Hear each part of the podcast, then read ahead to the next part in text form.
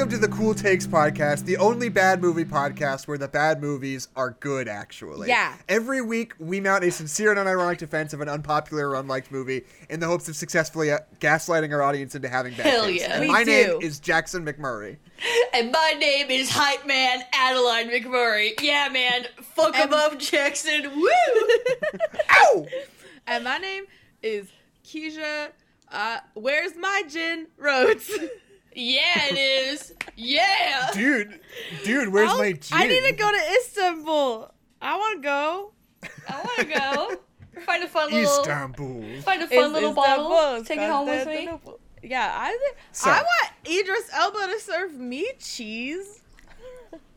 Listen, I've been antique bottle collecting for a while, and I've never seen a very hot man come out Are of one of those bottles. all and those honestly, open? You cracking Well, see, that's open? the thing is that I'm keeping them very nicely on my on my desk. Maybe I should start cracking these bad boys yeah, open. there might be anything in there. A handsome man, books, uh, books. papers that you wrote about how to make a helicopter, but you forgot your baby. You don't know. the hate mail that you sent to Da Vinci because fuck that guy. Yeah, you don't know. You don't even know because you might have forgotten by accident. By wish. Okay, uh, wait, real quick. I do want to talk about. So I did go on a youth trip this summer where we went to OMSI. Shout out to OMSI. Everybody loves OMSI. We love but it was Nobody knows what that is if they don't live in the state of Oregon. I know what that is, but I did live in the state of Oregon. It is a like interactive science museum. Everybody loves OMSI, but it's been really shitty. It's the Oregon Museum of Science and yeah, whatever. or something. I don't know. It stands for put your kid in a rocket ship and they get to sit upside down and then they understand science. That's what OMSI means. But it's been really lame lately because of COVID, so they can't do all their cool like interactive science experiences, which is what they usually do. So instead, they got this lame ass stupid thing about Leonardo da Vinci that they have going on. and I say that it's stupid because what they did is that they just went through this guy's notebook and they built all of his machines. But they describe to you exactly why they don't work and why they're stupid. And i'm like mm. okay. So he just doodled a bunch of stuff and then did the math wrong. And now he's famous for all of time. I don't get it. This man tried four different ways to put a scythe on a boat. There are three like d- discrete like mm-hmm. diagrams about how to put a giant scythe onto a boat so that when you drive by the other boat, you just like sling it sideways and cut everybody's head off. And we, we don't talk about it enough. Why did he do that? Cause to slice to slice guys. But what's Leonardo da Hey, Don't you Why is he sometimes- slicing guys? Sometimes you need to slice. There are some guys in this world that need to be that sliced. need to be sliced. I think we can all agree on like that. oranges after a soccer game. I mean, listen, if you're sitting in a little old cave in the dark by yourself for years on end, not everything Leonardo da Vinci you was a caveman. That's true. Yeah. No, he did that. He did. He would go sit in a little cave and think of inventions. Not everyone's gonna be a winner. Like freaking what's Thomas Edison is credited like a thousand and ninety three inventions. Do you think all of those were good? Probably That's not. fair. Most That's of them fair. were probably stupid. But listen, but at least like four of them worked. With Mr. Da Yeah. Vinci, literally none of them worked. I love that I think They're like actually I take that back. One of them worked and it was a big wooden lion that was designed to barf flowers at the king. Oh. and I think that one actually worked. sick. Everything else didn't work. None of them worked. It's just so funny to me that like Leonardo da Vinci, they're like, he was a genius. He thought of tanks before tanks were even invented, like so many years ago. But it's like, how many people were thinking, wouldn't it be cool if like we had a big old turtle thing? Like if we just rolled around like in some shit and it just like was it could never get hurt. You were just like a big old turtle. Wouldn't that be cool? Would just Like, be a big old turtle. Everyone Well, thought that. like, Everyone But yeah, the that. Romans had been doing that where they make all their shields into a little turtle shell and then they just keep walking and then they walk up to the bad guy and then they they cross the finish line before the bad guy does and they win the war. Like I it's like a very I don't know, it's a very human idea to be like what if we were a turtle and we Oh couldn't get hurt but we could hurt other people. this is my last rabbit hole. I'm so sorry, but my one of my housemates recently was like, "You guys, I just have this really good idea. Like it's actually a really good idea for a movie and I think I'm to write it someday." And he was like, "So, it's it's it's animated, right? It's about this Of like course. witch who retires. She flies around on a broomstick, but then she's bored." So she wants Uh-huh. she starts making pizzas and she uses her broomstick to deliver the pizzas. That's just Kiki's I- delivery I service. said, I said, bro, that is literally already a movie. It was a movie Yeah. in, ni- in the 1989. Like, yeah. It's literally kind of a canonical animated movie.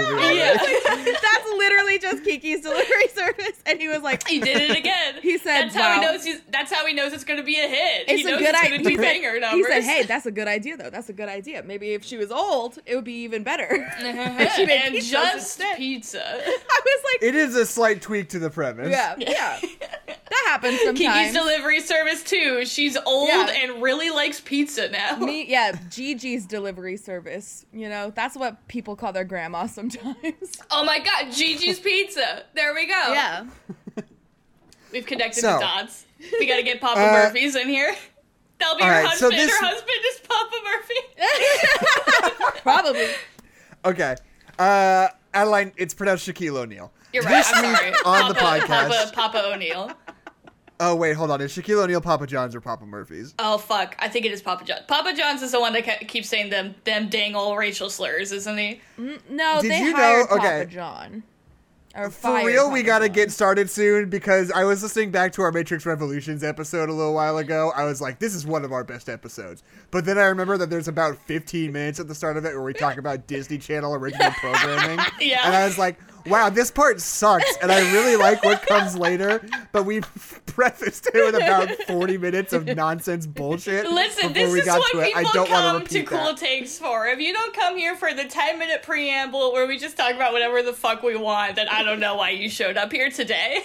Uh, Ben, uh, Ben of the first play, formerly of the first play podcast, Rest- friend rest of the show, peace, former yeah. guest, uh, is related to Papa John, the racial slur Papa John. Oh Papa my god. Oh It's- no.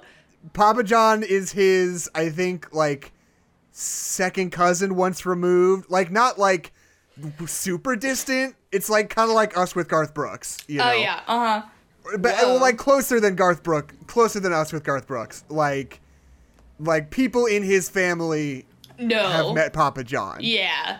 Wow. And I think it's possible we could get Papa John on the show. but I don't want Papa John don't on want the show. Ask him some hard hitting questions. He's got I a think I'd rather have statue of Garth two Brooks. eagles fucking in his house.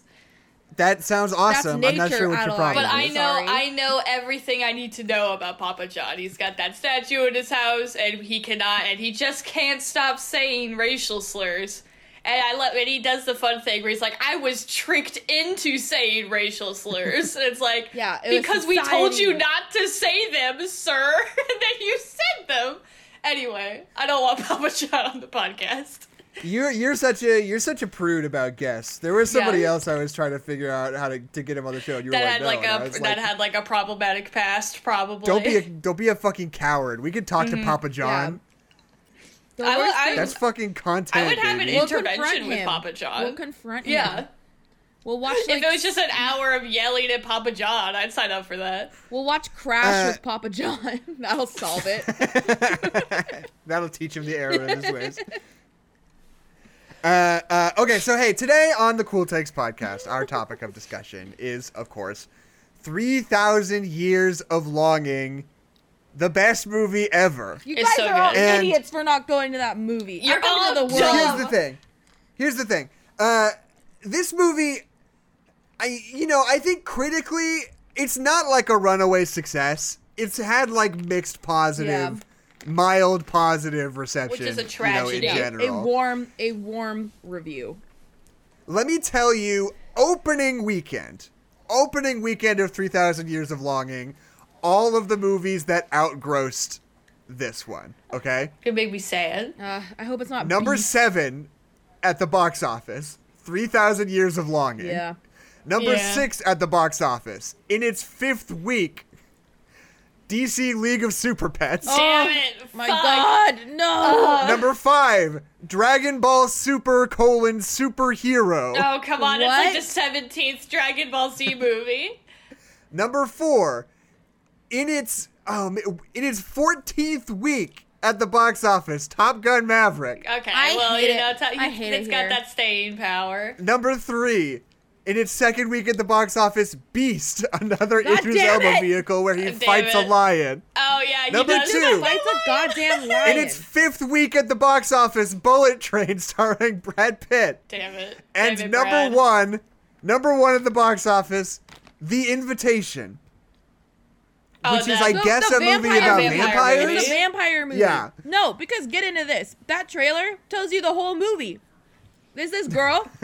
she gets invited to like her like second cousin once removed's wedding, and then they're like, "Oh my gosh, the bride is here," and then she's like. Who's the bride? And then creepy vampire Scottish Irish boy is like, "I, you are so beautiful." He doesn't. I don't know what he you, sounds like. He's like, you are the dance bride. with me. And then she's like, Isn't the bride supposed to be here? Aren't you the groom?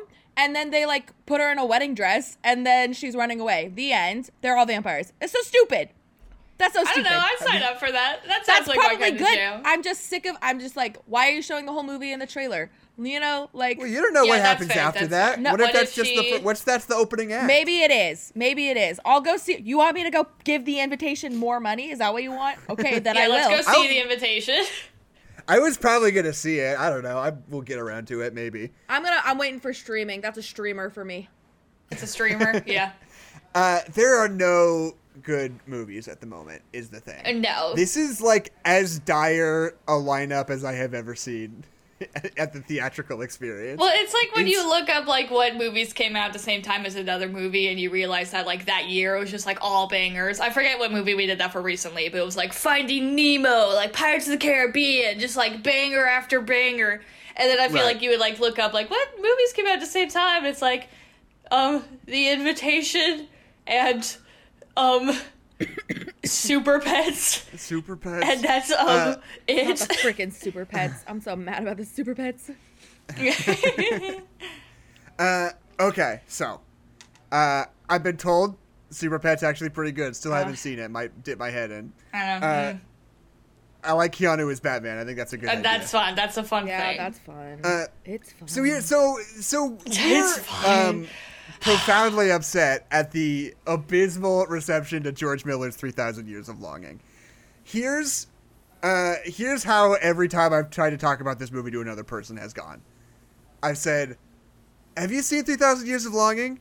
They say, "I don't know what that is." I say, "Oh, start okay. crying. Well, it's." Uh, they say, "Like, what is it about?" I'm like, "Uh." Well, it's a you know the log line is like it's about a woman who falls in love with a genie, and they're like, oh okay, and I'm like, but it's it's George Miller, it's the director of Mad Max Fury Road, and they're like, oh I don't care, and you're like, but well, well, okay fine then, fuck you then, I um, don't, whatever. Um, rifles through notes. Um, it's like Aladdin, but for adults. Uh huh. Will you go see it now? I saw that in one That- of the trailers, so I was like, it's fucking not, but okay. That's one of the pull quotes they use from a review. it'll get it'll Um, get butts and seats. The people are Well, like, yeah, I like I mean, how do you? I mean, in fairness, how do you pitch this movie? Like, it's such a weird thing to try to try to convey exactly what it's like. Um, it is just so bizarre, and I, I think you know this isn't like explicitly concern, confirmed by anybody, but what I've been seeing is that this is an MGM movie. MGM has been a pretty. Uh, you know, quiet little studio for the last twenty years or so. Which like they wild. don't produce Yeah. a ton of movies anymore. Um, they got bought out by Amazon a few months ago. I don't know if you guys oh, know wow, that. I didn't know that. Oh, that's Uh, right. I remember that. And as far as I can tell, the situation is that MGM produced this movie and then they got bought out by Amazon and now Amazon was in charge of distributing this movie that they didn't have anything to do with. Oh, and they're going to be So a bunch of like- dicks about it. Oh. So they're just like, I don't know, put it in theaters, who cares? Like don't like we don't need to advertise this. Maybe it'll sell itself. It didn't. And now like nobody on planet Earth has seen it except for the three of us. Well, And that that makes me mad. just to talk about corporate art, or just like corporate anything for a second, because like they open up with the MGM logo with the lion, and like they have the land above it, and it's just like arts art for art's sake, like just like making art because we want to make mm-hmm. art, and that and I respect that like motto. I think that is a wonderful like motto to live by for your film company, and then to have that be bought out by Amazon, which is money for money's sake, it's just that makes me mad. Well, did you have you looked at the list of the releases that MGM has had for, since 2020? It's like let's yeah, I'll let you read probably it. I a few. usually read the Okay. lists on this show. I'll let you read a list. so since 2020, they've released Valley Girl, which I have not seen. Wrath of Man, I feel I heard something good about Valley Girl recently. I don't remember what it was. Mm. Snake Eyes though, which is that's a bummer. That's a bummer right there. Uh, oh, but GI Joe the GI Joe, Snake yeah, Eyes yeah. division. Oh, Cotton Eye I Joe believe- Snake House. I think they were just co-financing that apparently. But uh, some other highlights: Candyman, which I loved. Oh, The Adam- Oh, that's a good flick. Yeah, The Addams Family 2. Damn it. No Time yeah, I to forgot Die. MGM was doing those ones. Right? Terrible. No Time to Die. So like that's probably Right, they been do the James Okay, Bond. yeah, yeah, yeah. Like that's their biggest thing right now. Um, House of Gucci, which Fuck yeah. obviously Oh, we no way. Yeah. I thought that was something way different. Um, Licorice Pizza. Right, right. Jackson's Dog. favorite movie. Yeah. Yeah. Yep, I love it and I endorse every decision Yeah. in it. Yeah. Cyrano, Cyrano de Bergerac, which I did. I kept saying I think I'm gonna see that, and I never did. Yeah, that's a cla- that's a classic one of those. Yeah. that sounds good. Because I'm like, oh, Peter Dinklage. I love Peter Dinklage. I think I'll go see that. Thirteen. That that was a bizarre little moment. I'm still kind of bitter about the holiday movie season last year because uh, there were like like we're still emerging from COVID. Yeah. There are a lot of different movies that a lot of different studios have been hanging on to for a long time. The holiday season became like sort of this weird I don't want to say dumping ground because that sounds derogatory, but there were like a shit ton of really good movies coming out that December yeah. and Like, I was been, really like, excited on to to see a lot of them. yeah. Yeah.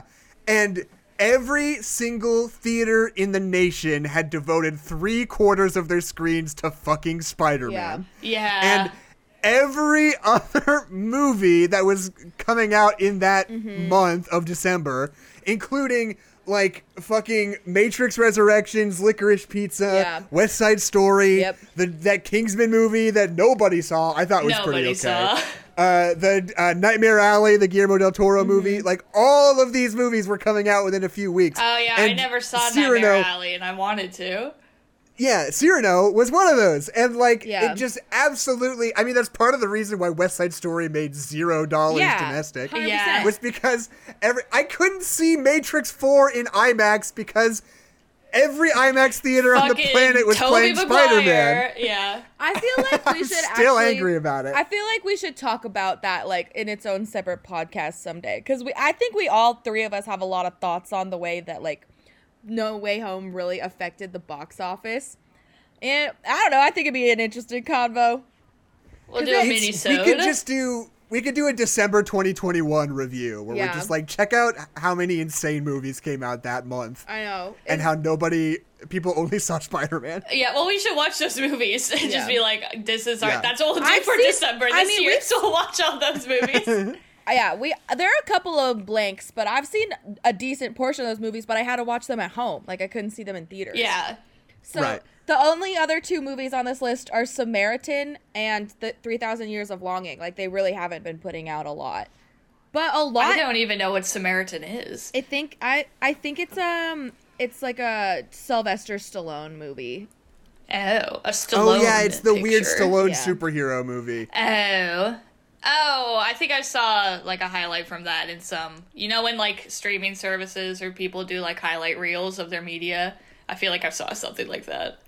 Yeah. Uh, let's see. Okay, so uh, anyway, 3,000 years of longing. Uh, dumped at the worst possible time. Yeah. No advertising. And nobody has seen it at all. And it, we, okay, we had this movie on our uh, sort of calendar for the podcast, like, for months. Mm-hmm. Because it's such a bizarre we were thing gonna like it. Yeah. yeah, they were like, "Hey, so George Miller's first movie in five years, it's about Tilda Swinton falling in love with a genie who's mm-hmm. Idris Elba," mm-hmm. and I was like, "I'm gonna love that. People are gonna fucking hate it." and, and, like, it premiered at the Venice Film Festival, and like the reactions were pretty much exactly what you would expect. I was like, "Let's fucking go! This, This, is, gonna be a great film. this is yeah. the perfect cool takes movie and like i don't know i think it's sort of better received than i was expecting it to be generally like what does it have on rotten tomatoes i bet it has like a like 70 82. That's my Yeah. guess. okay yeah um but it's but like now i feel like the biggest thing to talk about is just like how poorly it is performing which is insane Yeah. It's gonna be out And of here's the theaters by the time this podcast comes out. Yeah.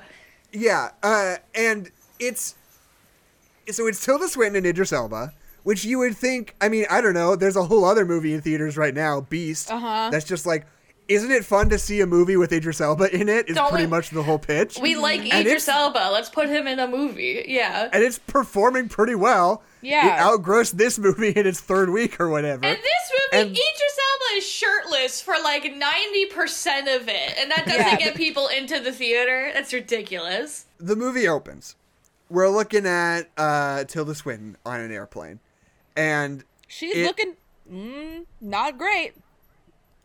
not like that. Not like that, but you know, she's like she's nervy. She's she's a Yeah. nervy Right, girl. right. Well, it's very, it's very like I don't know, like it's very like storybooky. It's very much like there's a narrator that's like talking about like the world and stuff, and like talking about her like she's like a literary character. It's very yeah, fun. there's but title she, it's like cards.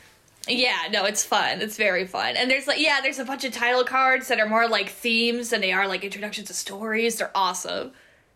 Uh, so Tilda Swinton is like a literary scholar.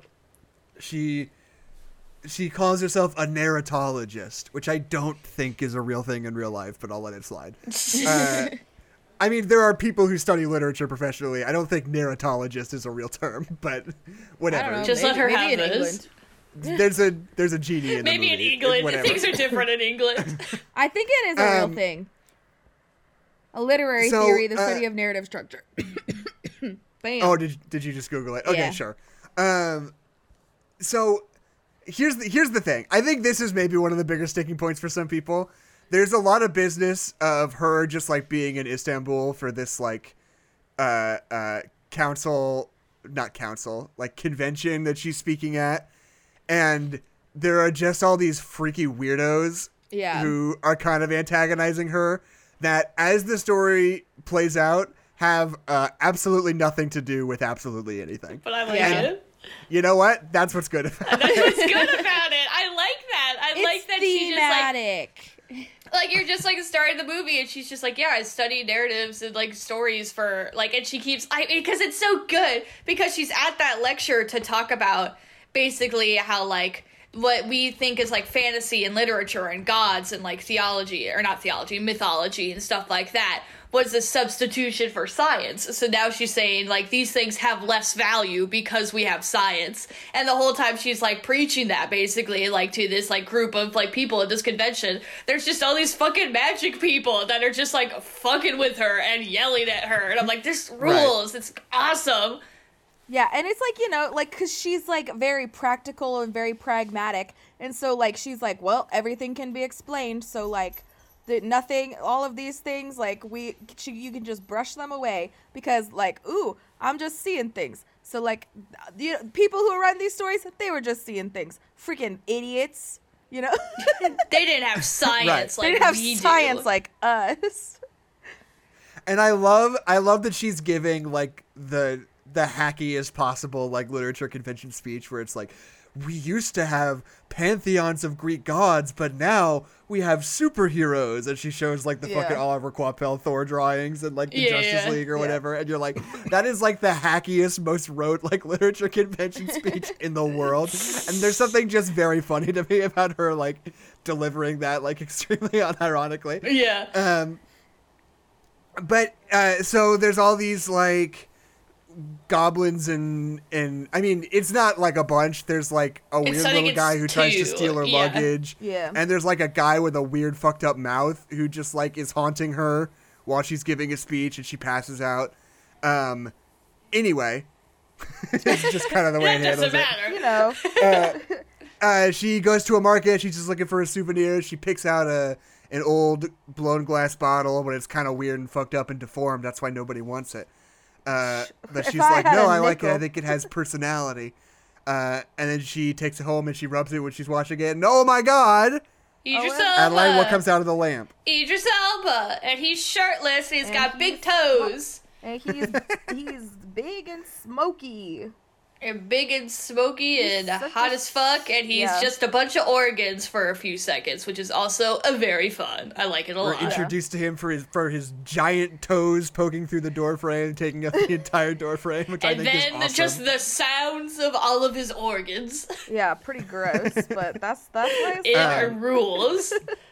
and he's got pointy elf ears, which is also great. Yeah, It's he's so adorable. I love it. Shiny I head. it. So here's the thing. So here's the thing about this movie now.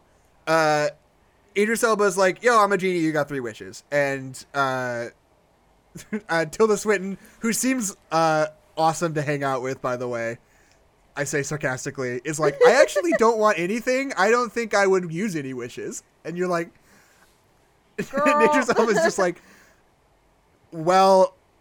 Fuck you then, because Yeah. like Yeah, that's not how this works. to do this, bitch. Yeah. Uh, Like, this is and- symbiotic, lady.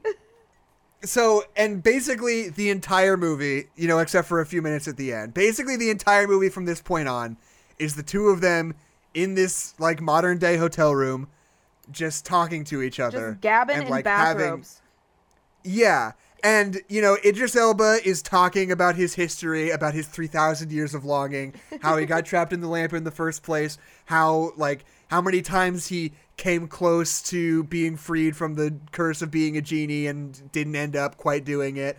All the times that he fell in love with with beautiful women and all the times that that's been his downfall and all like all of these things. All the while sort of like having this philosophical conversation about the nature of desire and the nature of love with Tilda Swinton in their bathrobes in the hotel room. And it's just the best thing ever. It's awesome. It's so good. And- It's, it's just like this anthology of just like these beautiful, fantastical scenarios of like going through the life of this djinn. Like it's just, it's so awesome. Like I, it's just so cool. It's so cool. it's and it's very like it it's hard to describe that uh, this movie is sort of a romance movie at the heart of it. All the stories have to do with love and lust and desire and and you know loss and grief sort of generally in different permutations and different ideas. And like the it, I don't know. It it hit really close to home for me personally because you know, I I broke up with my partner of 6 years, you know, about a year ago. Something I'm still navigating and figuring out and this entire movie about caring about other people and how you navigate losing them and how relationships between people can fall apart and the ways in which that can be perfectly natural but doesn't you know preclude it being totally heartbreaking and you know just absolutely demolishing I- it was just all it was all working for me and hitting me right where I needed to at this particular moment in my life. Um do you guys um Have big emotions about. yeah, I mean I don't know. yeah. Can I? I don't I'm- know. Can I can say like what I feel like really was my like thesis of like what really made me love this movie. I guess Right. is that I I like I was seeing all those themes that you're seeing. I love them. But like my thing that I really like when I was driving back home after I saw the movie and talking with my friend, I was like I just think it's really important that the main character is this woman who like studies structure of stories but hasn't like looked at her own story with any critical Right. lens at all and that mm-hmm. like Right. Mm-hmm. that what brings these two like beings together is just like going back and forth as much as they can to share their lives and like seeking meaning from those things and that like there's a point in the movie where they're talking about how like stories are like what separates us from like just like non-thinking people like we we learn about each other through story and that's valuable. And i don't think that we honor that in our modern society enough because things are so fast.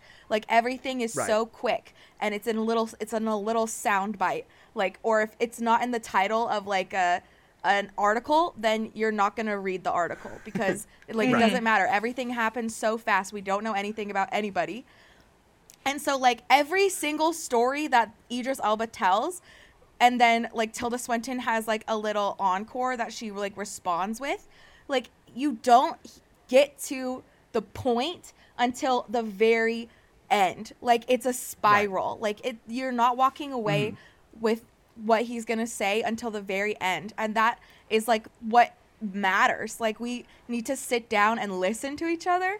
And i just think oh it's just so good. And so like that hits every part where she's saying like i didn't i didn't give you enough time. Like i didn't let us fall in love naturally because she like rushed into it.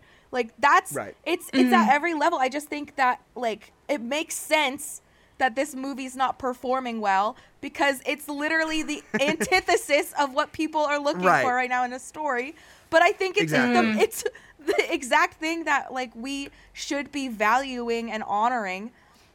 So it's just it was so good and like it felt good to be watching. And it it's it's not narratively like the structure is different than an, a classical like hero's journey. So it's so i don't know. I don't know what it is but like it just feels so good to see two people sharing their lives and learning about each other through their own lenses and then hearing how that impacts their own journey. It just is good. It's good. I'm sorry that It's, it's, real good. good. It's so good. That's Yeah, what that's what I loved. Yeah, I mean, I mean that is definitely like a major element of this, you know, whole production is that it is profoundly uncommercial, Mm-hmm. right? Yeah, I oh, mean, yeah. outside of the fact that you've got like, you know, Idris Elba and kind Tilda of- Swinton. Yeah, like a major movie star, like kind of one of the only like actual box office draws that exists right now. Um, or at least maybe I would have said that before this movie came out. yeah. Uh-huh. uh, but like it is fundamentally slow. It is fundamentally meandering. It's built entirely almost out of flashbacks. It just exists in a thematic ideological space and has very little plot and I mean like you said it doesn't really get to the point until the end. It you know, it has to count on you being engaged and following along mm-hmm. for this whole movie you know to to get to the point at the end so it can all come together and have you know a sort of satisfying conclusion. And it it is just i don't know. I i think that it I, i'm trying to think of the best way to express that it just it traffics in ideas and thoughts and feelings more than it traffics in plot Yeah. and, Absolutely. and physical nuts and bolts storytelling. and I think- and I feel like we say that about a lot of movies on this podcast, right? yeah. Like Those are the good these are the kinds of movies that that uh, general audiences generally can't latch onto Mm-hmm. are the ones that are you know trafficking more in ideas than they are about story beats and Yeah. you know matrix resurrections last jedi all that kind of thing but Well, like it's even the total cinema sense thing where it's like we cannot accept plot holes. We need everything to be straightforward and structured perfectly Yeah. and planned out 12 years in advance and ready to go from minute 1 and leads into the last second perfectly. Like it's just Mm-hmm. it, I mean it's it's absolutely both what you guys have been saying. Like it's that we have no time to just like sit down and think and think something out for yourself. Because if the movie leaves any room for it to be ambiguous, that's a plot hole, quote unquote, and we cannot allow Right. that. That Oh, is a like- sin of That- movie making, apparently. like yeah. that scene where um like when he's first ex- or not oh like when he's explaining like how his bottle got from like the bottom of the sea to like the the like slave girl or the concubine girl i can't remember her name Right. but like he's he says i i will never know how this happened exactly because i couldn't see it but i like to imagine that it's this that like it was Right, yeah. swept up by mm. a fish and then it ended up like it like it was gifted and then it was lost and then like it's like that's what storytelling is and i think that like like what you guys are saying we're so used to being like well give us the bottom line what's the answer what's the point and what Right. actually happened. yeah, and like that's the thing is that in real life like no one's like and this is exactly why that happened to me. So i could walk away with an, a totality narrative structure. But like this is what happened to me. And i think that that's worth talking about. Like this is a story that's worth talking about because it happened to somebody that's worth loving.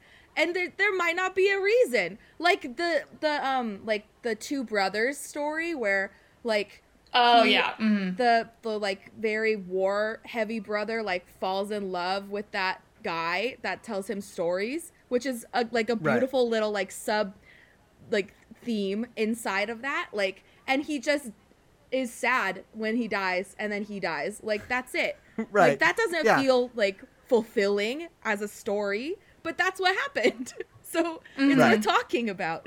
Well, and I even think that like on the flip side of that, on less interpersonal, I think we like that uh, we think we love to think that that's what science is that science is totalitarian and it has the exact answer of exactly what's happening and exactly why.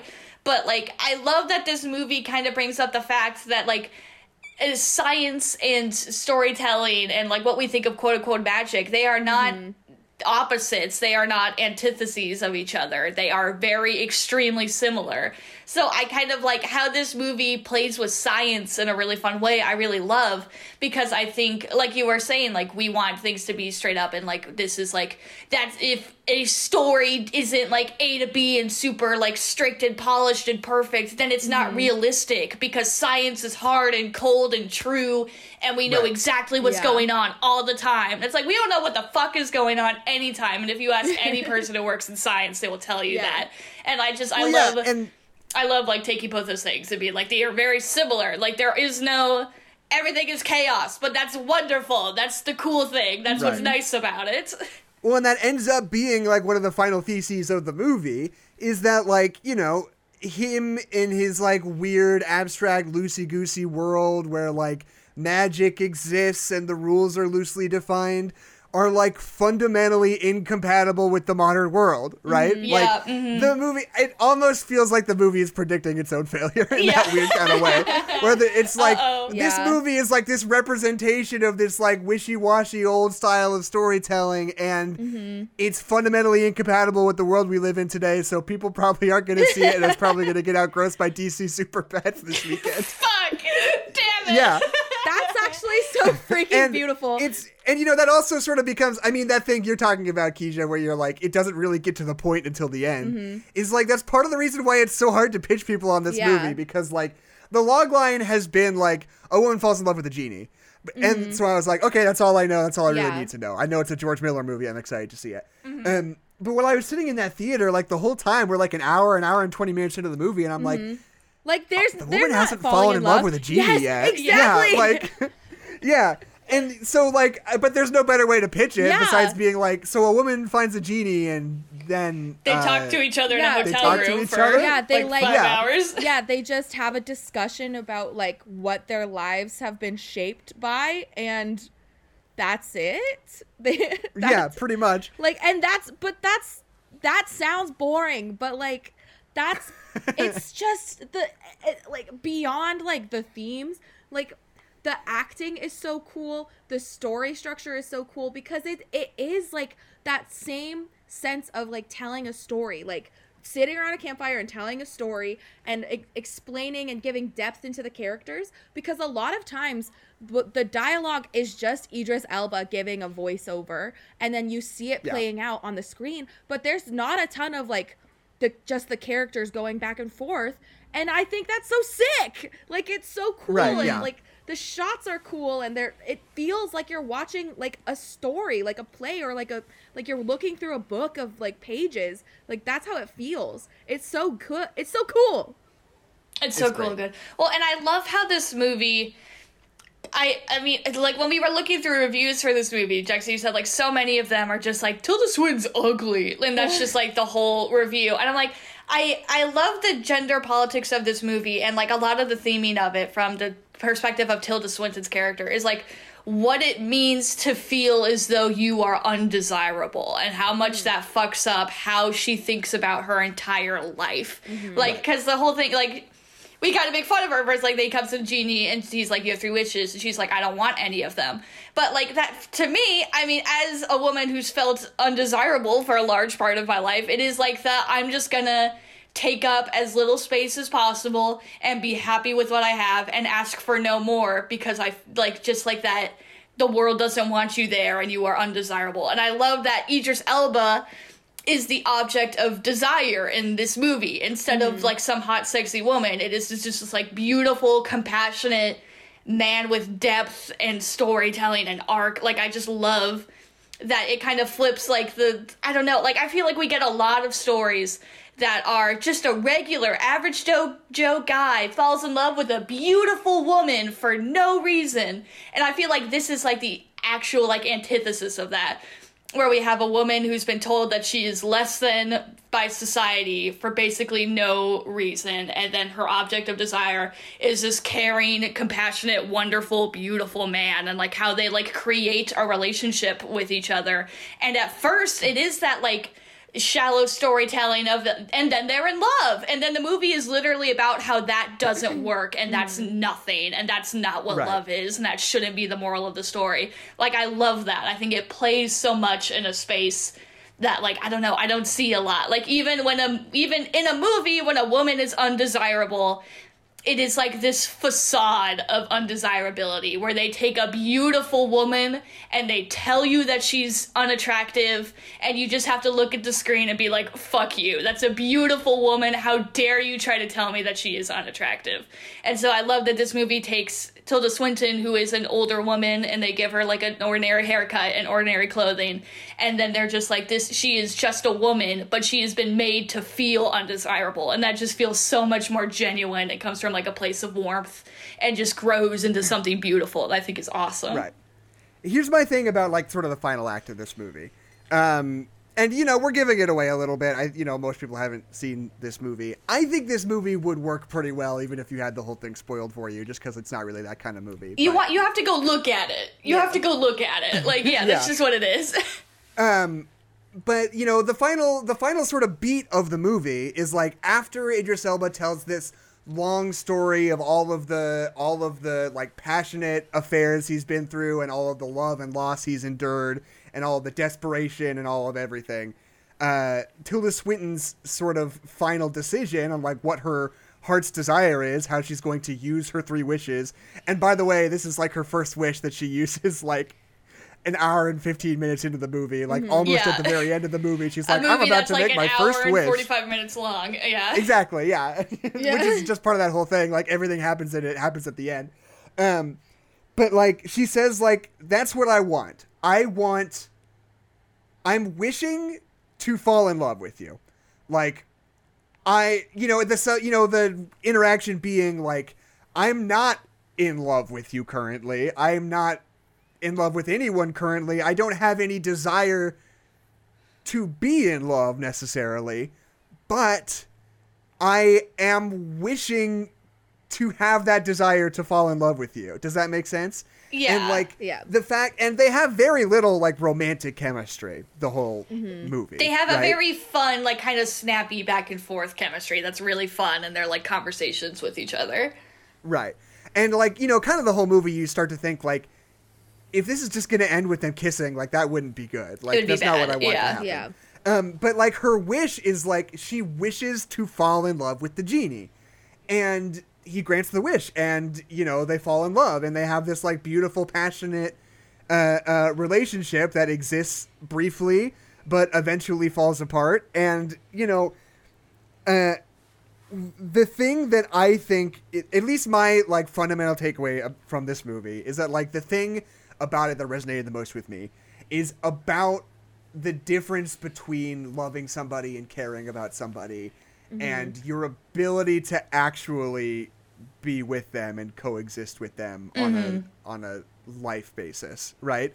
Because that's what all of these stories about and that's what the story at the end ends up being about too. Where mm-hmm. it's like it doesn't mean that any person loves any person any less, but sometimes things what is the reality fucking, of that yeah. yeah yeah sometimes things are just fucking complicated and like it doesn't matter how much you love somebody sometimes being with them is painful anyway sometimes mm-hmm. like the circumstances uh, in which would the circumstances that have to be in order for you to be together are like you know drastically outweigh the the the love that you have for each other and you know in my life personally, that's been like the fundamental thing I've been having to grapple with for a really long time. Mm-hmm. And yeah. that you know that is how that is how my perce- that is what my entire perception of this movie revolves around. Mm-hmm. And no, absolutely.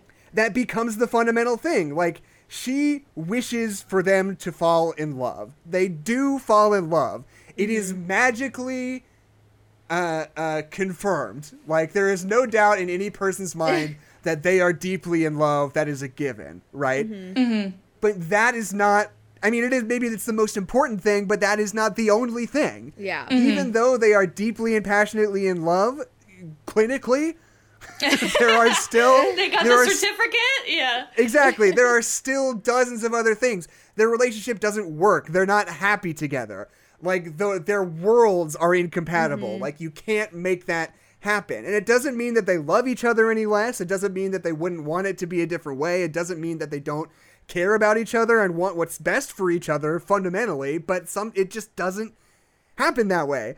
And um I just I don't know. I don't want to get too mushy about it and too emotional on this podcast, but that like really really resonated with me and I, I that that well, yeah. just I don't know. I think even like especially that okay, I mean, we were just gonna talk about the movie, so because you know, people know. But like the the whole thing is that like Idris Elba's character, the Jinn, is literally like foundationally energy, and so like mm-hmm. this amount of noise that is like constantly bombarding him that he's like well i can just push it away though like i can just push it away and like he shows right. tilda swinton like her character like there's a moment where like she can hear everything that he's hearing and then she goes you hear all that like she has that moment of empathy and he's like well i can hear it i can see it i can feel it it's it's hitting him from all sides that like just right. fundamentally like where they're at the location is not going to work for him and so like but she like feels that for a minute and then it it doesn't but it kind of like doesn't bother her after that or doesn't impact her because he's like, oh, well, I, I pushed it away. Like, I pushed it away. And I think that, like, speaks to a lot of people, like, in relationships where, like, for a really long time, you bring it up for a moment, but it doesn't you're like, well, but it's fine. It doesn't bother me. Like it'll right. be fine. Like it'll work right. out, and it just doesn't. Mm-hmm. Like it manifests physically eventually for him, and so right. like it, I just yeah, I think that is I think that's valuable, and I don't think that we see that a lot. But that's just a really, like again, feels like a realistic way. Obviously through the lens of like a fantastical element, but like that just is true to so many relationships that it's not like the love it's literally the like everything else like the everything else right. works for one person and it doesn't work for the other person and that mm-hmm. can't it's not sustainable like that's just right. what life is i think that's cool and also sad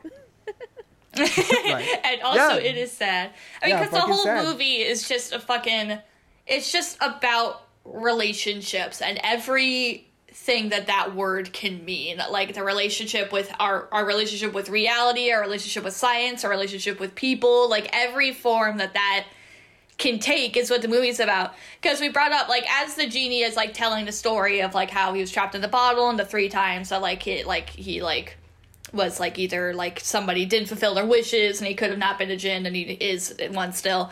Like all those stories. He keeps just telling these little stories of like things that he witnessed. And i love those so much because like the story of the like brutal king who like has the storyteller that he just like loves so deeply. Like i love that story so much because you can interpret as romantic, you can interpret as this like fatherly like relationship that he has with this man.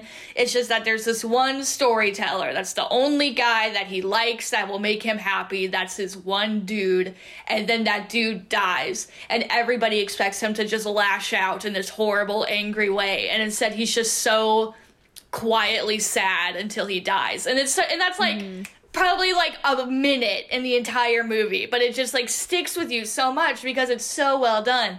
And it doesn't have anything to do with what's going on. It's just this wonderful little blurb that just like happens yeah. in the movie. And there's like, so many like of those, just these like wonderful little blurbs. You're expecting it to lead somewhere and it just doesn't. And so then you're like, well, mm-hmm. why'd you tell me that? But it's like because it feels important. Like the context feels mm-hmm. important. And and it's it's just part of like how people tell stories. It just feels naturally like how people share stories about their lives. Like mm-hmm. I don't know I told you guys this, but this it didn't make it to recording. But like I fell off a lime scooter or an electric scooter. and I've probably told that story now like over 20 times to different people. like to the point where it's just a science but I was like, you know, I probably the don't power have to. of narrative. but like, that's just the most recent story that I've just been telling a lot lately. but, right, yeah, right. Yeah, yeah. But like, you know, there's probably parts of it that didn't impact. You know, like people are asking, "How'd you get that bruise?" And I could just say, "I fell off a lime scooter." but like, I'm trying. But that's you know, not as fun. But like, that's also not why people are asking. Like, they want to know about like what happened. Like people want to know start right. to finish, and sometimes that includes things that don't matter in the story, but like that's yeah, yeah. how you get to know people, and like that's how you right. that's how you learn about people is by being detailed. about how you fell off a lime scooter. I fell off a lime scooter. And that's and that's another thing I really like about this movie is that I think that this movie is sort of maybe this is a weird way to say it, but I think that it is empathetic to modernity in a way that a lot of stories don't always mm.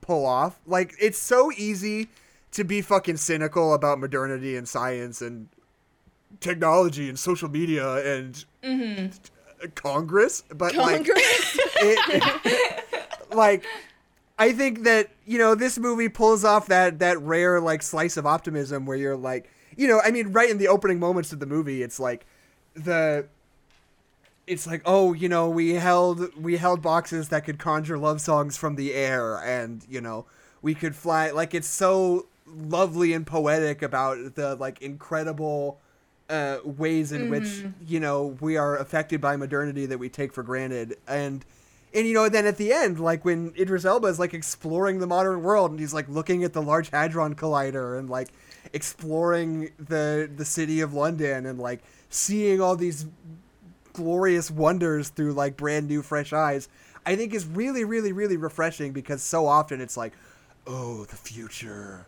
It's yeah. horrible. Well, and it's so and weird it's because our minds. Yeah, because we look at the science of the past with this weird like I don't know. We love the science of the past. We love Da mm-hmm. Vinci. We'll build Galileo. all these stupid ideas. We'll talk about Galileo for hours, like the old science. We're like, oh, it's so beautiful and wonderful and artistic. And then we look at modern technology and we're like, we're all going to hell in a handbasket. It's all ugly and stupid and terrible. And I'm like, okay, right. well, there's some cool things that we're doing actually. That I think we should take a moment to appreciate. Yeah, no, I love. I mean, it's it made me think of that one shot from Onward that I absolutely adore, where you have like the whole like traveling like party, like walking through that huge field of like this like beautiful like fantasy esque landscape, and you just see the plane like flying in the distance with like the right. airstream behind it. It's a beautiful shot.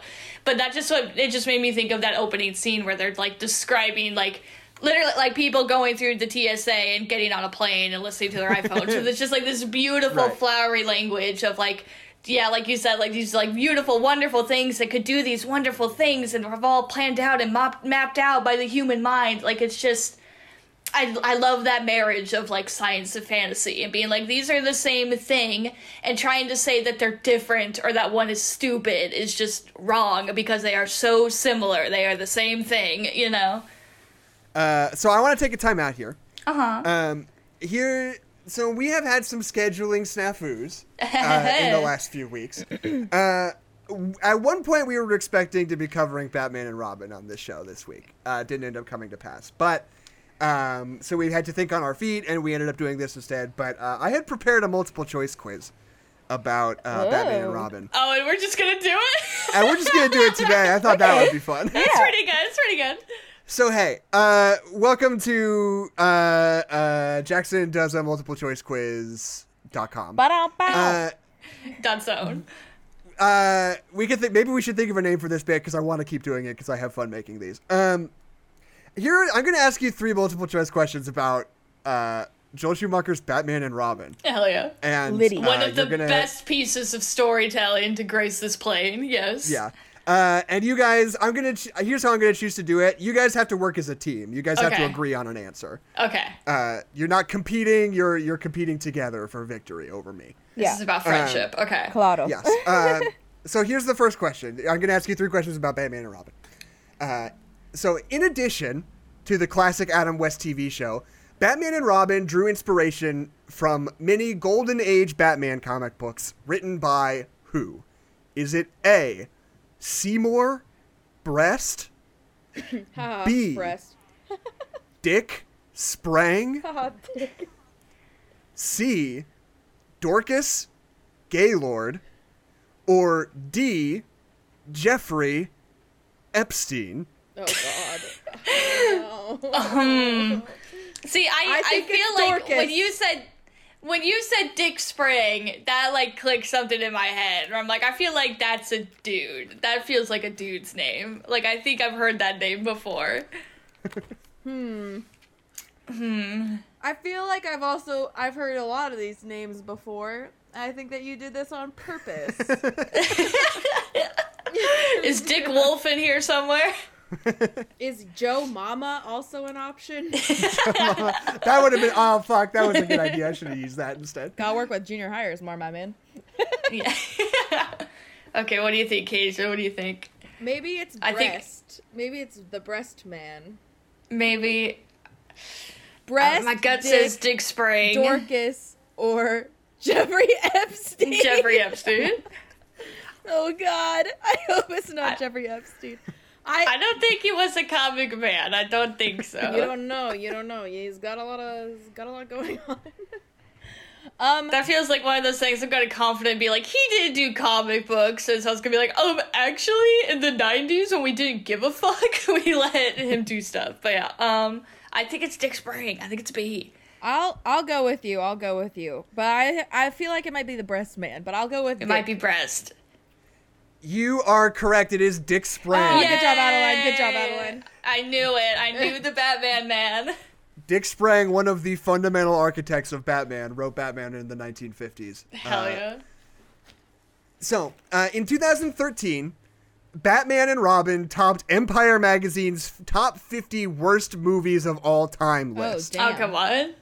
What did they cite as the movie's one redeeming feature? Was it A?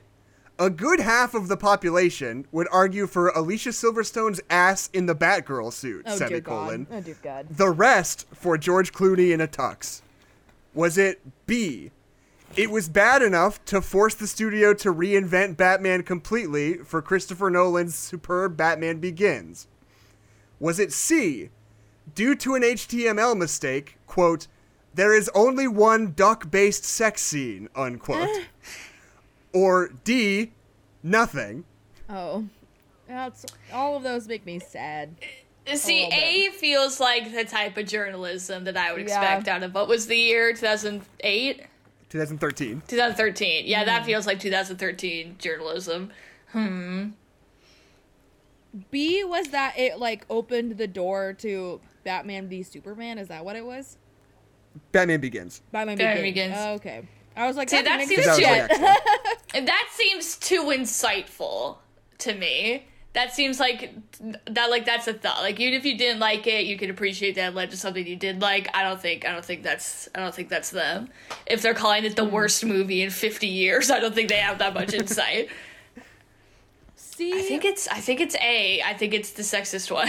I was gonna say C feels too much like uh what Jackson would write. yes. Cuz I don't remember a duck sex scene in this go- movie. Due to an HTML mistake, like the wrong the wrong blurb was listed on Oh. Oh. Huh. Then I think it's that. No, I don't get that one. I still think it's A. You gotta choose. Can't we just divert? Like, can we divert from each other? Okay. Okay, okay, we'll go with C. We'll go with C. It's that one. You were wrong. It's A. Damn, Uh-huh. I'm sorry. I, t- I knew it. I thought it was gonna be. I'm trying to. I'm trying to outwit Jackson. I'm trying to think No, about that was too think about. much. See, the fact that we didn't get it, I was like, no, that would. There was no way that would be in the. Well, when you the actual clarified, I was like, oh, well, that seems like so detailed. Like, why would he know that? Why with this? That was the blurb. concept? That was the blurb they listed for Howard the Duck, which Well, was yeah. Yeah, yeah. Well, that's what I thought, and then I was saying, oh, Right. if there's an at like the mistake, that seems plausible. I was just riffing. I was like, wouldn't it be funny if they said that about Yeah, Batman that'd and be Robin? Like. Yeah. hundreds of people across the nation would be like, "What? yeah, That was just me spinning off the old dome." yeah, I'm I could tell because I Smart. That was didn't get pretty it. Uh, okay, last question. okay. Um, the planned follow-up to Batman and Robin was canceled after the poor reception of the film. What was that movie meant to be called?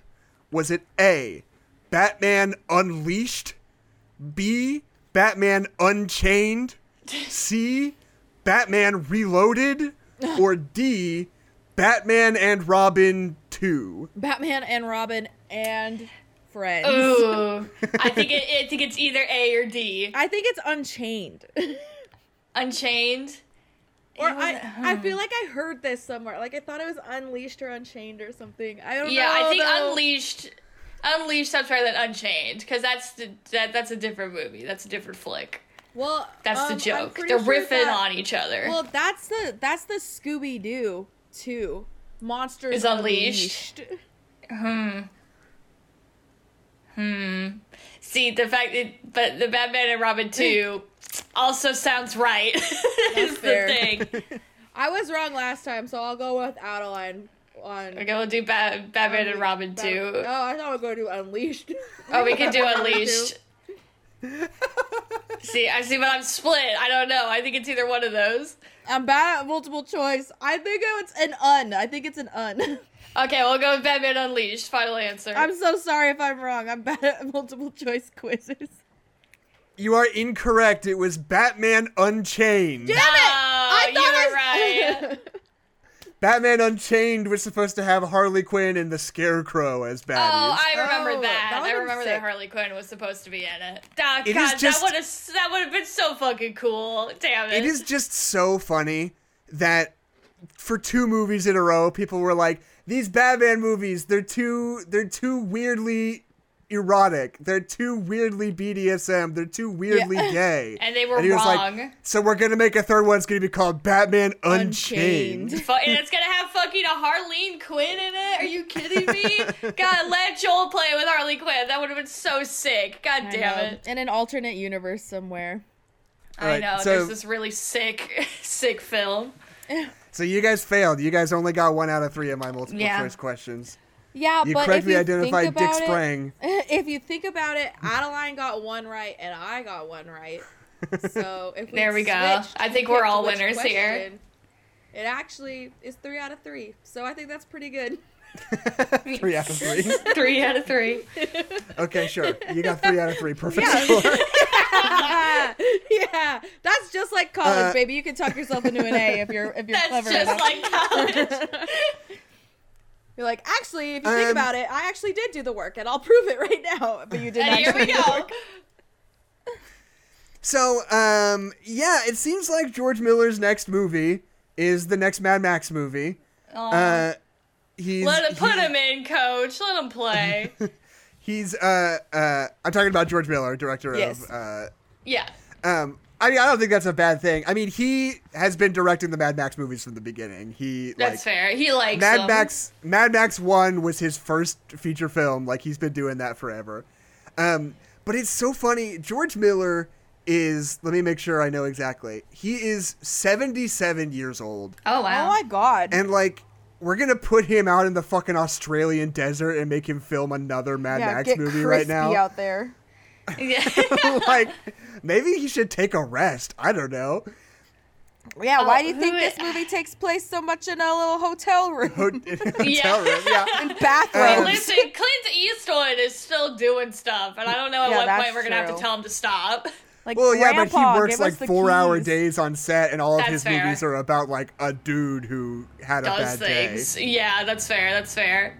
Um, but yeah, I mean, he has like such a bizarre filmography because he does. He starts off his career with three back-to-back Mad Max movies. Uh, he like redefines the action genre forever, and then he's like, "What if I scale it back a little bit?" Uh, he works on uh, like a medical drama called Lorenzo's Oil with Nick Nolte about a guy who like discovers a cure for a disease but can't save his father in time. Like some very weepy like hospital drama. Yeah, yeah, yeah. Uh, and then he does The Witches of Eastwick, which is just like bananas crazy pants, like kind of more what you would expect him in a non Mad Max capacity to do. Mm-hmm. Uh, where it's just like Jack Nicholson being like uh, uh, harassed by three witches, played by Cher and Michelle Pfeiffer and Susan Sarandon. oh Love. fuck yeah. Uh, and then he's like, okay, so here are my next three movies. Uh, I'm, I'm a producer on Babe. I think I'm gonna direct Babe 2. He directs Babe, Pig in the City. He said he wrote and produced Babe 1, and then they, they were like, Babe 2 is coming up, and he said, I'm the only one who can fulfill I'll do this it. vision Taking over. properly. Um, and then after that, he's like, that was pretty fun. What if I made two Happy Feet movies? Yeah. Which won an I always forget. Happy Feet won an And Oscar. then- And for and I just want to put on the record, Happy Feet 2 kind of fucks. It's kind Yeah. of incredible. I never kinda saw gooey it. up, mhm. Uh, and then he follows up Happy Feet 2 with Mad Max Fury Road. And just the most insane, inexplicable movie that's ever been produced. That movie's an absolute miracle. oh, so good. And and now he's like, okay, I'm gonna do another Mad Max, but I will throw in 3,000 years of longing in between Just for fun. Just for funsies, just for funsies. And like, it's so, it's so. I don't know. Every one of his movies is like a bizarre fever dream, mm-hmm. where Yeah. like But all everything is different. so.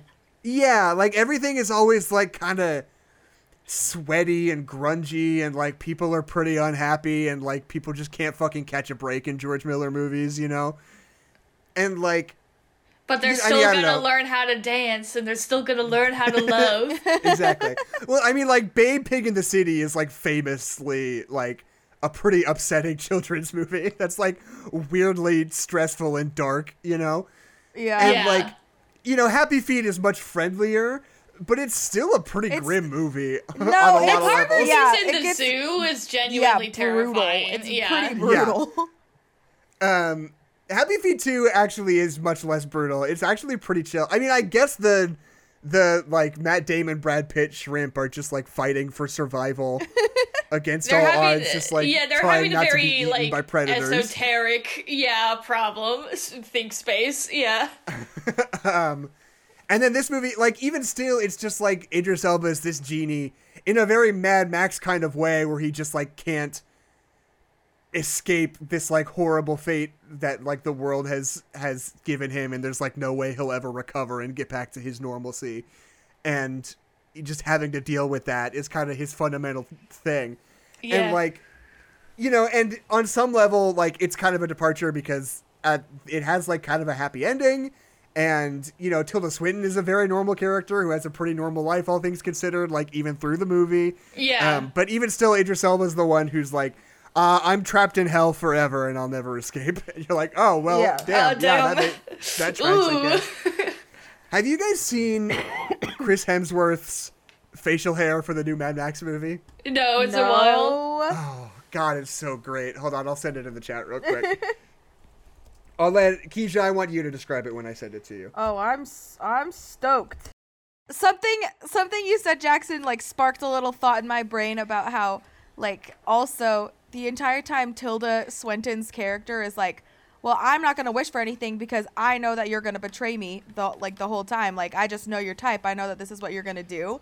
And like Yeah, you're a Right. for like three fourths of the movie, like it never occurs to her that like he also is going through some shit and like yeah. Right? like yeah. like she like he's like no legitimately like this will help me like ple- like i'm telling you these things because i i don't want to be living like this anymore and the whole time she's like yeah i don't think so oh okay i'm looking at the picture now Oh my god. He's got a little man. It's I'm like his scared. whole. It's like his face and beard is a stick figure. oh is what oh it looks my like. god okay get into this so it's like it's giving very ginger brown like a gingery brownish hair It's a very, Very lovely long. color. Yes. It's like it's a, it's a really good color on him. But yeah, it's like shoulder length hair and then the beard is is like arms extending out and then it's like a little little cowboy giving a little stance the beard is like He's got it's little bow-legged feet, Very much yeah. chaps, very much like about to hoe down, throw down. Oh my gosh, he looks like an, he looks like if um if they stretched out all of the dwarves from from Lord yeah. of the if Rings. you combine all of the all of the doors from the Hobbit, Yeah, you would get Chris Hemsworth in a this picture. Superman. That's great. Uh. oh, I'm s- I'm stoked, man. I love Chris Hemsworth. Okay. People don't know about Chris Hemsworth. He's an up and coming actor, very new, very fresh. I mean, in a weird kind of way, he kind of is. yeah, like, true. He's He- finally emerging from the Marvel cocoon. Yeah, I mean, like he's had his whole Marvel thing, and like he's in this weird situation where, like, really, like I think Chris Hemsworth's best performances are the Thor ones. Like, that's Yeah. like he knows what he's fucking doing in those, and like you know, what his earlier projects like Cabin in the Woods, he's not awesome in Cabin in the Woods. What about like, the whale or Moby Dick? What was that movie called? no, That's he was into in the Eye of the Noah. Storm or whatever. Or no, hold on, no, was- it wasn't Noah. It was the one Uh, that was Wasn't he in based a off Moby- of. he was no, in a no, Moby yeah, Dick It was the like boat movie that was based on, Mo- or like what Mo- Moby Dick was based on, or whatever. Blah blah blah. hold on, hold on. No, it's no, in no, the no. background of that vine it where the girl goes, "Merry Christmas." No, Adeline's Merry right. Christmas." Uh, no, no, no, no, no, no. no. It's called the whale, isn't it? No, The the, whale the is the one that Brendan of- Fraser is gonna be. Is in. that Brendan No. Fraser? Oh, this is you're called right. The Heart of the Sea. I was getting it confused Sea. with the Darren Aronofsky Noah movie. Yeah, Oh, that was a weird movie. Oh, this is a Ron Howard movie. I forgot about that. Oh. Damn. What a No weird guy Ron it. Howard is. Yeah, Yeah. Ron Howard is a weird guy. That's true. Known a Uh, weird guy, Ron Howard. Uh, okay, okay. Uh, I want to just just quick Chris Hemsworth corner. Okay. Welcome everyone to the Chris Hemsworth corner. yeah. Take a seat. Like here are his like post Thor roles. He's in Snow White and the Huntsman, which Bad. he's I don't really remember. Forgettable. Was in. he that does movie's nothing. fine. Yeah.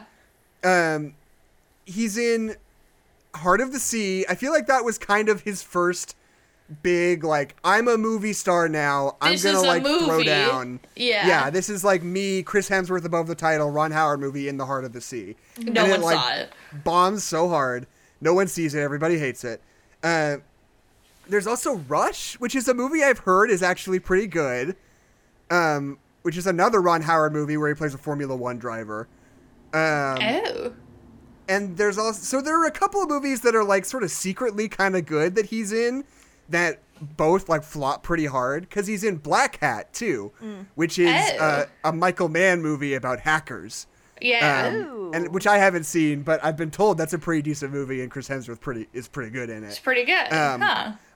And then he sort of splits, he sort of diverges into like, okay, so half the time he's gonna do like military tough guy in like Extraction or that movie about 9/11 firefighters or whatever. Kind of playing it kind of like what Chris Evans was kind of doing for a hot second. Yeah, where he's just like, I don't know, I guess I'm just a tough guy. Yeah. But then he also has like Ghostbusters 2016 where he's doing he's like really leaning into the himbo Yeah. Thor thing.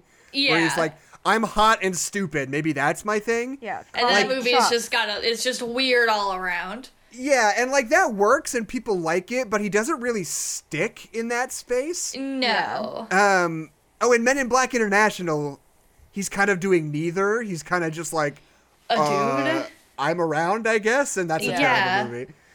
Um, it's not until like Spiderhead this year when I feel like he is sort of like channeling his like sort of like smiley Thor energy. yeah. He's like Taika Waititi Thor energy when they into a direction Thor be good, yeah.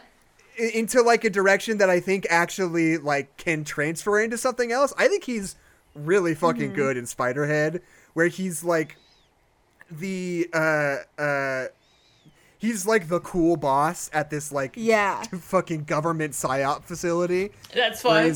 like you know he's trying so hard to like be your friend and be on your side when he's the one who's like systematically Yeah. drugging you and brainwashing you the whole time Uh-huh. uh, and he's fucking incredible in that and he spends so much time just like smiling and being like hey man what's up like you know you can Yeah, come like, talk yeah, to me about come anything swing that's by on my your mind office, you know? Like, we'll, we'll, Yeah, we'll have exactly. a fun time together. and that works for him so well I don't know how much longer he's gonna be Thor after Love and Thunder, which pretty much everyone is on the same page as Yeah. being not very good. yeah. Um, so like I don't know if he's gonna stick it out through the next couple Avengers movies, or if he'll find some other way out in some weird, you know, spot at some point. Um, but it just seems like I'm I'm excited for him to figure it out, and I think Mad Max and him with that facial hair Yeah. is a good pivot. It's a I good I think fit. that it feels that's right. a good way feels to deal good. with him. Yeah, that's a good piv. It's a good bake. He is also going to be in uh, Extraction Two this year, I guess. Jesus What? Christ. Because Extraction was that Netflix movie that the Russo brothers produced. Yeah, that is when- boring.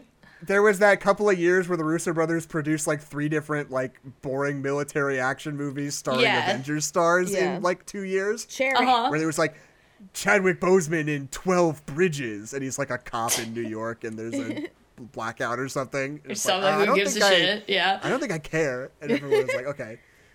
Um, so yeah, I guess he's gonna be in Extraction Two next year. This year, Thank in 2022, he's Oh gonna be in Extraction when? Two. We're kind of running out of time for Extraction 2.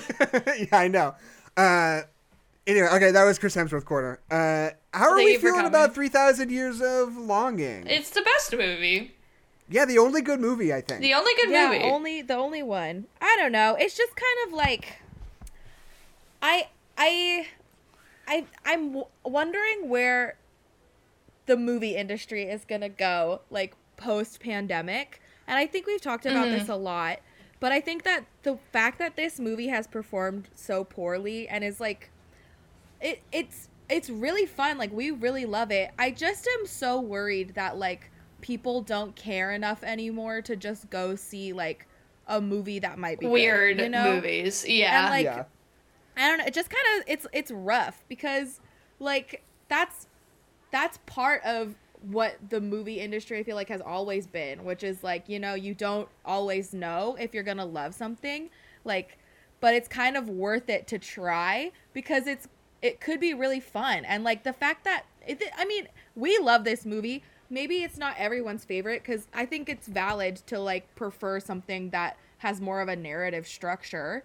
But like I don't know, it's just weird to think about like no one is seeing it. Like, you know, cuz it's Yeah. not it Right. doesn't have anything attached to it besides a couple of big names. Like mm-hmm. it's I just am curious to see where things go. And like I my grandpa told me yesterday is and I didn't look it up, but like Regal Theaters like filed for bankruptcy. Like they are not Yeah, that was something going on a couple days ago. Yeah. I'm trying to remember So what that story it's actually just was. like it's curious to me because I think I think that it's still worth it to go to a movie theater and see a movie and like experience it in a full like picture capacity ability and it just that it feels bad to me like something is gnawing on the back of my brain that like this Yeah. this industry is not gonna do well because of Yeah. like the the inability for people to to try something that they're patient, not, they're yeah. not familiar with Yeah.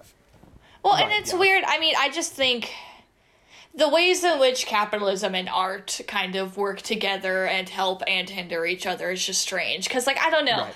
I feel like when you are paying money for a piece of art, there's this weird idea that the art has to be perfect in order to be mm-hmm. worth the amount of money that you're spending on it. Right. And I just think that's fundamentally against what art is. Like, art and perfection should not be anywhere near each other in the same sentence. Like, I don't know. Right. Like, when we talk about, like, I mean, that's like all that CinemaSins is, is poking holes and, like, what is wrong with a piece of art in their eyes. And it's like, but isn't that kind of the point of art, is that it's not perfect and it is fallible and is made by humans, but it expresses something that we enjoy about it, and that's what we keep coming back for. So, like, when it comes to, like, art, and film specifically there is like this like idea that like oh if i'm only gonna go see this movie if i know that it's good and i know that it's mm-hmm. perfect. And i'm like well maybe it's not perfect. Maybe it's this weird little train wreck but maybe you get something out of it anyway even if it's not i mean that's the point of this podcast. Maybe Yeah. the movie's not Right. good and you like it anyway. Like that's just the point of Right. art period. Like i just think i think it is good. Like i love art for art's sake. It just needs to exist and you get Yeah. something out of it. Like that's beautiful. That's why we should be going to the movies. Cuz like when I think of like the movie experiences that I really remember, like I mean obviously when there's like events like uh Infinity War, like that's when I remember. I remember being in theaters and yeah like we all crying went with to that everybody together in the theaters. and yeah. it was great Yeah. and fun and wild and cool Well, and then I think of going and seeing Encanto with my friend group, and us just loving that movie and just like having that experience in the theater of, appre- of appreciate it. And Encanto is not a perfect movie; it is a flawed piece of art, but that's what's Yeah, great about it. Shut up, Jackson. you knew And then you, I also walked think- into that adeline then I think about us all going and seeing Venom and just laughing our asses off in Venom in this packed theater. Like I will never forget that, where like we were just loving this movie mm-hmm. for a reason that nobody else in the theater was loving it for, and like it's the like. I, I mean, that's the entire point of the podcast where it's like, do I think that Venom is a quote unquote good movie? No. Do I love it and think that it has worth? Yes. Like, that's just like, ugh. Go see movies. It's worth it. Yeah. Just enjoy art. It doesn't have to be perfect. It doesn't even have to be good. You just have to Right. like it. Here's my thing. I have a whole thesis on this right now. Uh huh. which is that uh, I, you know, a lot of the major reason why theaters are struggling a little bit is that um, for the last like ten years, basically, uh, TV has been eating movies fucking lunch, right? Yeah, Yeah. No, Like- absolutely.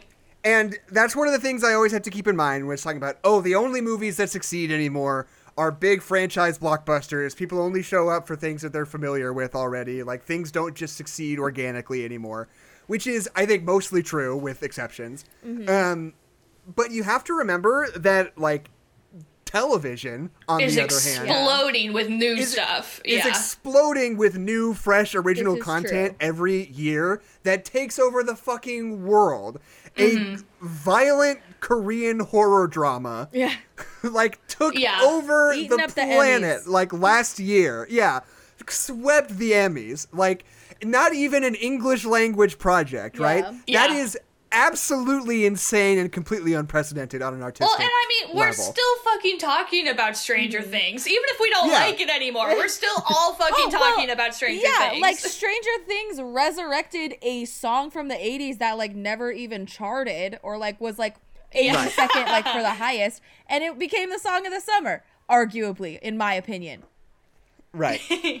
yeah, and um but the thing is, so that's important to remember True. that you know, you can't just be like art is dead. I don't know, maybe the Yeah, yeah. cinema is, but it could be worse. Um but also on top of that, I feel like I am seeing in real time that pendulum start to swing back the other way right now. Because like for so long it was like, oh, movies, it's all franchises, especially like superhero movies. Mm-hmm.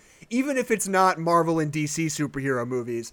There's other, be- yeah. yeah, it would be like, oh, it's Power Rangers, it's Captain Underpants, it's Scooby Doo is a superhero movie now, I guess. Scooby Like- is a fucking superhero now. Yeah. But I feel like we're way past that, like trying to bogart the superhero movie thing. Um, I feel like that is easing off quite a lot. Um, I think that I'm seeing that like IP pendulum swing from television or swing from movies to television like in real time, right? Yeah. Like Marvel is taking over on Disney Plus. Star Wars is basically just a TV franchise now for all intents Yeah. and purposes. Yeah. Um, Lord of the Ri- Amazon spent a billion dollars on a Lord of the Rings TV show, Literally a Peacemaker on HBO dollars. Max. Finally here. It's fine. Yeah. It's pretty good. I really It's like pretty- the first episode. I like it. Um, but you know, like it seems like that IP pendulum is starting to swing towards TV. It seems like it's not that they can't get people to watch TV that's not a franchise.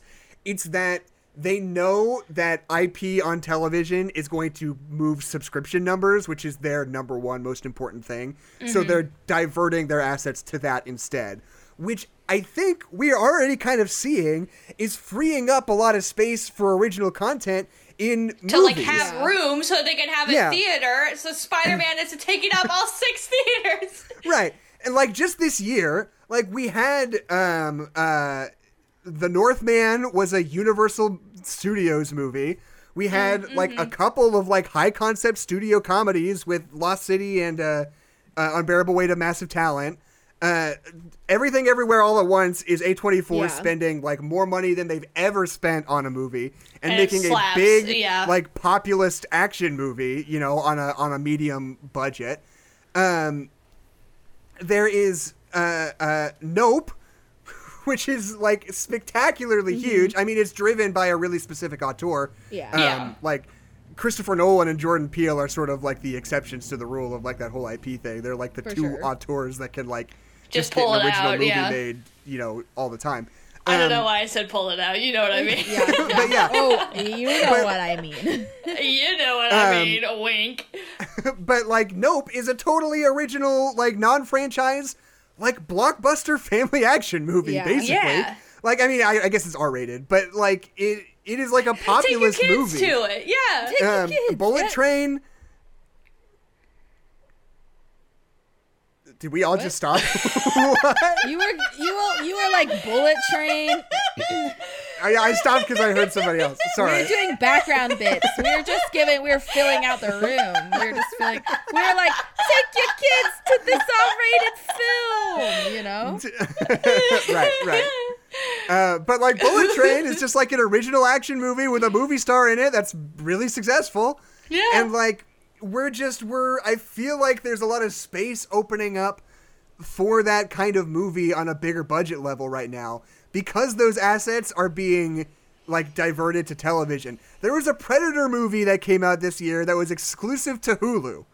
yeah. You know, like they're putting shit on streaming services, and there's a space available in the in the film industry for it right now. it's wild. It'll be interesting to see. Yeah. So I I'm think cautiously true. optimistic about the whole thing. I think that's true. I just am like, I think it's worth it to diversify as much like storytelling, which is what this movie is about. Yeah. Like Oh, diversify absolutely. the storytelling that you hear, and like honestly, yeah, it's. Cr- I think it's so sick that like we're getting a lot of Marvel like TV because it's it was always originally a serialized like medium, you know, like it's, it's hard to to capture something in a two and a half hour time span that is like issues and issues and issues long. And it's a it's a difficult thing to do. But i just hope that like people don't lose the the longing to see things that do belong in like a, a two hour time span you know? Because it's mm-hmm. it's Right. just hard. It's just hard to see happening and it, it happens all the time like art is always evolving I, I feel it i feel mm-hmm. like i'm being sebastian from la la land right now where i'm like it's dying Yeah. Mia. it's dying and i'm the only one who can fix it but i still just think Let it's me like, explain jazz to you let me explain jazz to you. Like, but I just think that, you know, it's worth it to keep seeing movies in theaters. And I don't want it to go Yeah. away because I enjoy it. And I think a lot of people enjoy it. And I also think it's like the best way to experience something still. So I just Well, hope I- that it doesn't like this isn't like a pattern of like really. I mean, it happens all the time, but like it's just such a it's such a bummer. It's such a bummer to see. Yeah. Yeah, oh, well, and it's fucking, weird. Um, I want to just really quick Ticket to Paradise, a fucking like star-driven like family rom-com with Julia Roberts and George Clooney is coming out in a month. Yeah. Yeah. Like, Uh-huh. no way in fucking hell does that happen three years ago. Yeah. Like, that, I am, I am floored by that movie existing, and I'm so excited about it. I want to see it so bad. Okay, It sorry. does that's look all. fun. I'll watch George Clooney have fun for an hour. I will sign up for that. But I, I, I don't know. I just, I, when I'm talking about like IP driven stuff, like I don't, I understand. Like I'm on the side of I want original stuff. I want like different artists to have more space for different things. But I think that diversity of ideas and storytelling can still happen inside of IP and content we already know. I mean, that's what Right, comic that's true. books are. It's people exploring this space that we've created Yeah. together that we can all work with. Like that's what makes comics so fun. But what is so dismal about movies, I think, is because that's why I like Marvel so much because it comes from that foundation of comics, of people playing in a space together with very different ideas and a bunch of different voices coming together to say different things. Which is why I tend to really love Marvel movies because you can see the indiv- individual voices and stories and character decisions like happening, and it feels natural and it feels right because of that foundation. And like with Star Wars that's what we loved so much about the last jedi was that they were playing in the star wars space in a way that like hadn't really happened yet. Where like we're talking about the morality of the jedi. We're talking about the morality of just in general of like gray morality of war and spending and how it affects people and like what it means to be bad what it means to be good what it means to like leave the past behind blah blah blah. Like it's playing in the space in this really complex beautiful hard to think about way. And then uh, and then Star Wars turned around and said, "We don't like that. Actually, we want to do exactly what we've always done in a little cookie cookie cutter formation of content that is exactly like the old content."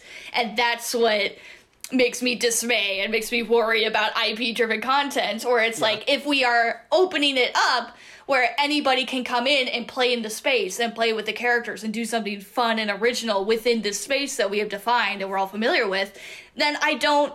I don't see that kind of like doomsday, like art is dead inside of IP kind of mentality. But when it comes to like we, it, it, it's IP driven, so it has to be this, this, and this. And if it's not this, and it's not getting made, then I kind of understand that like that pessimism when it comes to stuff all being IP. Mm. You know what I mean? Yeah. And it's fascinating that like, you know, Disney like, you know, is at the forefront of like everything we're talking about in all this. They're like Yeah. basically haven't made an original non-IP movie in years. I mean, besides like their animated movies, like Yeah. live action. Um, but but like it's weird to think about how Warner Brothers is like pretty much exactly as IP driven as Disney is. But I think that Warner Brothers is really good actually about letting people have really weird fucking ideas in their oh, franchise. Oh, definitely. Definitely. Like Warner Brothers is where we got Matrix Resurrections and Mad Max Fury Road and Blade Runner 2049 and Yeah. I mean, you know, Fuck, for better or for worse, Batman versus Superman. Yeah, like it's yeah, a weird fucking best movie. Yeah, it's weird as And, fuck. like- That's why I love it. and and like the Batman, like it seems like Yeah. Warner Brothers is constantly and you know they also do like Space Jam: A New Legacy. Like they got to get the content in there. Yeah. Scoob. but like it seems like they like are more comfortable like doing what you're talking about being like yeah Mm-hmm. you're gonna make a matrix movie just you know do you Do whatever We the don't fuck you care as- want, man. Yeah. we don't care as long as it's a matrix movie Yeah. you Yeah. know? And Neo's that's what I in think- It, it's good. That's what I think about the fucking live action remakes of Disney movies. If like I, I want you like like I think that's what's I think that's why Cinderella is one of the best ones because it feels like somebody playing in the space. There's like different designs going on. They play with the story a little bit more. They stretch out some characters. They add some more stuff, and not a whole lot, but there is a little bit of that in that movie.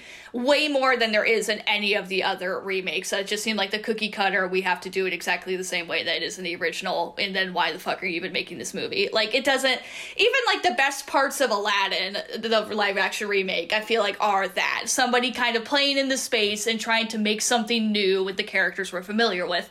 And then I just like I don't know. I constantly see that like weird conflict of like I, I want you to play in the space with these familiar characters, but also you tend to make really bad decisions that are stupid and are totally based off of gotcha journalism. Like Yeah.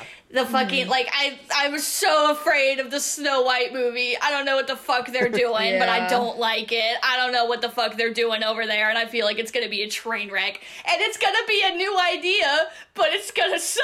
It's gonna be based off Well, of yeah. stupid feminist React- like discussions from 2013. Yeah, it's gonna Yeah. be like, well, uh, actually, she has a sword and she wears flats. She wears Converse with her prom dress. I'm gonna be like, fuck, I hate Which this. is Well, yeah, I mean- they've already done that with uh like Sin- like Snow White like in Yeah.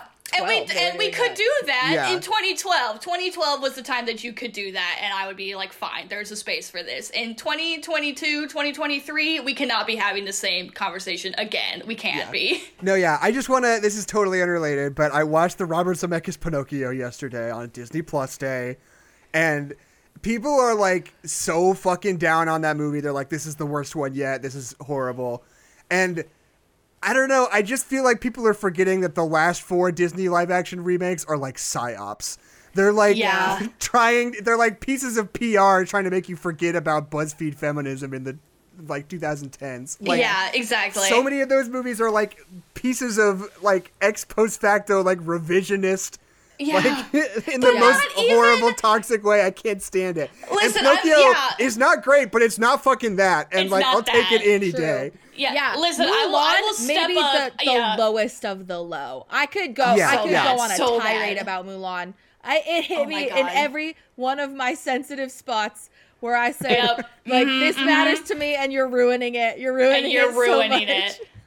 Well, and it's like I will step up as the Disney adult to be like, I care a lot about the Disney princesses and their original movies, and I think that you can look at them through a feminist lens, but the way that the remakes look at them is not that. You're right; it's Yeah. revisionist Right. history to prove a point from 2010, where it's like, Mm-hmm. isn't this fucking Stockholm syndrome? It's like, well, if you watch the original movie, no, but it's, instead of saying that they remake the movie and go it's not stockholm syndrome wink. And i'm like this isn't this isn't helpful this isn't good this is just bad.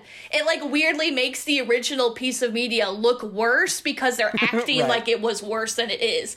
Like the Yeah. original snow white it's got problems. Snow white is not the main character of that movie but she's cute and she's nice and she helps people out and she gets a happy ending that she deserves because she's fucking 14 like that's the movie.